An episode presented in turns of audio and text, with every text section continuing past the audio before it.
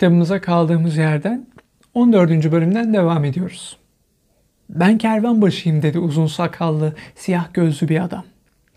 Kılavuzluk ettiğim herkesin üzerinde ölüm ve kalım hakkım vardır. Çünkü çöl erkekleri bazen çıldırtan kaprisli bir kadına benzer. Ortalıkta 200'e yakın insan ve bunun iki katı kadar da hayvan vardı. Hecin develeri, atlar, katırlar, kuşlar, kadınlar ve çocuklar da vardı ve birçok insan belinde kılıç ya da omzunda uzun namlulu silah taşıyordu. İngiliz'in yanında içi kitap dolu bir yığın yolculuk sandığı vardı. Alanda bir harran gürra ki değmeyin gitsin. Doğal olarak kervanbaşı herkesin iyice anlaması için aynı söylevi birkaç kez tekrarladı. Burada her milletten insan var ve bu insanların yüreğinde türlü çeşitli tanrı var. Benim tek tanrım Allah'tır ve Allah adına yemin ederim ki çölü bir defa daha alt etmek için elimden gelen her şeyi ve en iyisini yapacağım. Amma ve lakin herkesin inandığı Tanrı adına bütün kalbiyle yemin etmesini istiyorum ki bana her zaman kayıtsız şartsız itaat edilecektir. Zira çölde itaatsizliğin anlamı ölümdür. Kalabalıkta bu bir fısıltıdır gitti. Herkes kendi tanrısının tanıklığında mırıldanarak yemin ediyordu. Delikanlı İsa için yemin etti. İngiliz ağzını açmadı. Mırıltı basit bir yeminden daha uzun sürdü. İnsanlar Tanrı'nın esirgemesi için de dua ediyorlardı. Uzun uzun bir boru çaldı ve herkes bineklerine bindi.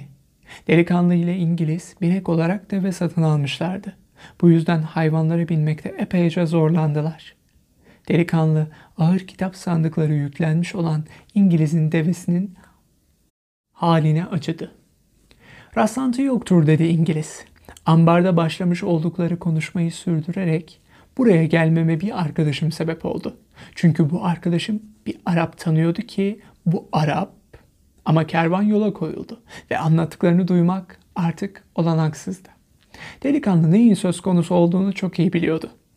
Bir şeyi bir başka şeye bağlayan, kendisini çoban olmaya yönlendiren aynı düşü birkaç kez görmesine, Afrika'ya yakın bir kente gelmesine, bir alanda bir krala rastlamasına, bir hırsız tarafından sorulmasına ve bunun sonucu olarak da bir billuriye tüccarıyla tanışmasına ve benzeri şekillerde yol açan gizemli bir zincir, gizemli bir bağ.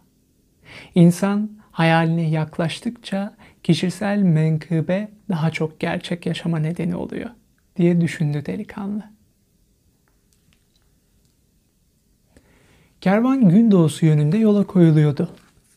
Gün boyu yol alıyor. Güneş azgınlaşmaya başlayınca mola veriyor. Sonra güneş inmeye başlayınca tekrar yola koyuluyorlardı. Delikanlı zamanının çoğunu kitap okumakla geçiren İngilizle pek konuşmuyordu. Bu nedenle çölde ilerleyen insan ve hayvanları sessizce gözlemlemeye koyuldu. Yola çıktıkları güne göre şimdi her şey farklıydı.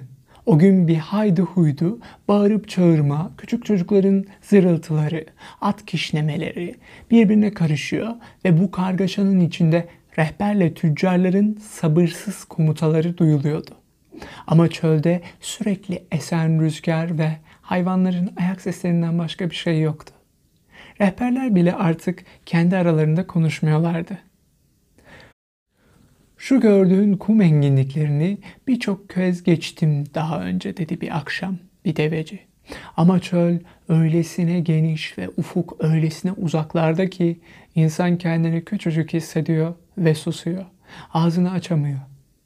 Şimdiye kadar bir çöl geçmemiş olmasına rağmen devecinin ne demek istediğini anladı delikanlı. Çünkü ne zaman bir denize ya da bir ateşe baksa doğa olaylarının sonsuzluk ve gücünün derinliklerine dalıp ağzını açmadan saatler geçirebilirdi. Koyunlardan, kristallerden çok şey öğrendim diye düşündü.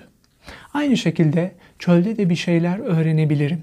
Çünkü hem daha yaşlı hem daha bilge. Rüzgar durmadan esiyordu. Tarifa'da surların üzerinde oturduğu sırada yüzünde hissettiği rüzgarın bu rüzgar olduğunu anımsadı. Belki de aynı rüzgar şu anda su ve yiyecek peşinde Endülüs kırlarında dolaşan koyunların yönünü okşayarak geçiyordu. Artık benim koyunlarım değiller diye düşündü. Gerçek bir özlem duymaksızın.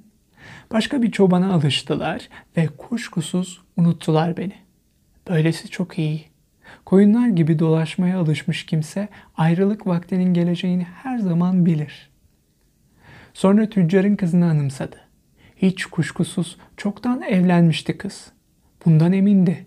Belki de bir patlamış mısır satıcısıyla ya da okuma bilen ve ona olağanüstü öyküler anlatmayı beceren bir başka çobanla.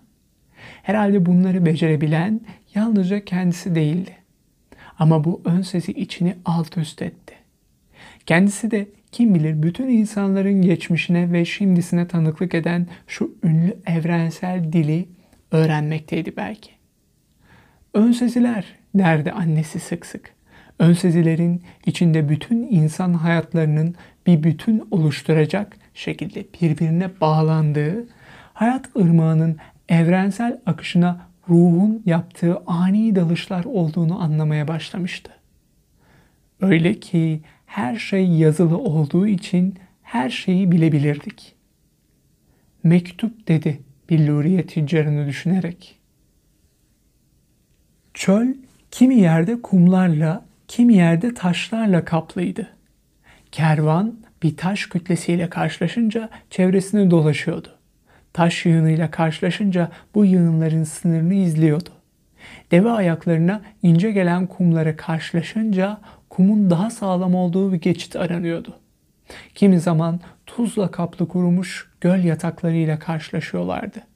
Hayvanlar zorlanıyor. Bunun üzerine deveciler aşağı atlayıp hayvanlara yardım ediyorlardı. O zaman yükleri kendi sırtlarına alıp tehlikeli yeri geçtikten sonra hayvanları yeniden yüklüyorlardı. Bir rehber ölürse ya da hastalanırsa deveciler onun yerini doldurmak için kendi aralarında kura çekiyorlardı. Ama bütün bunların bir tek nedeni vardı. Hep aynı hedefi amaçladığı için kervanın bunca dolaşmasının pek bir önemi yoktu. Bütün engeller aşılınca vahanın hangi yönde bulunduğunu gösteren yıldızı karşısında buluyordu. Ve insanlar sabahın erken saatlerinde gökyüzünde parıldayan bu yıldızı görünce onun kendilerine kadınların, suyun, palmiyelerin ve hurmaların bulunduğu yeri gösterdiğini biliyorlardı. Bunları bir tek İngiliz fark etmiyordu. Çoğunlukla kitaplardan birini okuyor oluyordu. Delikanlının da yolculuğunun ilk günlerinde okumayı denediği bir kitabı vardı. Ama o kervanı gözlemlemeyi, rüzgarın sesini dinlemeyi çok daha ilginç buluyordu. Devesini daha iyi tanımayı öğrenip de ona yakınlık duymaya başlar başlamaz kitabı bir yana attı. Bununla birlikte bir boş inancı da vardı. Bu kitabı ne zaman açsa önemli bir insana rastlayacağını düşünüyordu. Sonunda sürekli olarak yanında giden bir deveci ile dost oldu. Akşam konaklamalarında ateşin çevresinde dinlenirken ona çobanlık yaptığı sırada başından geçen ilginç olayları anlatıyordu. Deveci bu sohbetlerden birinde ona kendi hayatını anlatmaya başladı. El Kairum, yakınlardaki bir köyde oturuyordum, dedi. Bir bostanım, çocuklarım ve ölümüme kadar değişmeyecek bir hayatım vardı. Bir yıl ürün her zamankinden daha bol, biz de Mekke'ye gittik ve böylece o zamana kadar yerine getirmemiş olduğum bir farizame eda etmiş oldum. Artık gönül rahatlığıyla ölebilirdim ve öldüğüm için de mutlu olurdum. Bir gün yer titremeye başladı ve kabaran Nil yatağından taştı. O zamana kadar yalnızca başkalarının başına geldiğini sandığım şey benim de başıma geldi. Komşularım sel yüzünden zeytin ağaçlarını yitireceklerinden korktular. Karım çocukların sulara kapılıp gitmesinden korktu. Ben de sahip olmayı başardığım şeylerin yok olacağı düşüncesiyle korkuya kapıldım. Ama çaresi yoktu bunun. Topraktan elde edilecek bir şey kalmamıştı artık. Ben de yaşamak için başka bir çare aradım. Şimdi devecilik yapıyorum. Ama bu sayede Allah'ın kelamını anlayabildim. Kimse bilinmezden korkmamalı. Çünkü herkes istediği ve ihtiyaç duyduğu şeyi ele geçirebilir. İster hayatımız, ister ekin tarlalarımız olsun, sahip olduğumuz şeyleri yitirmekten korkarız. Ama hayat hikayemiz ile dünya tarihinin aynı el tarafından yazılmış olduğunu anladığımız zaman bunu anlar anlamaz bu korku uçup gider. Bu bölümün sonuna geldik. Bir sonraki bölümde görüşmek üzere.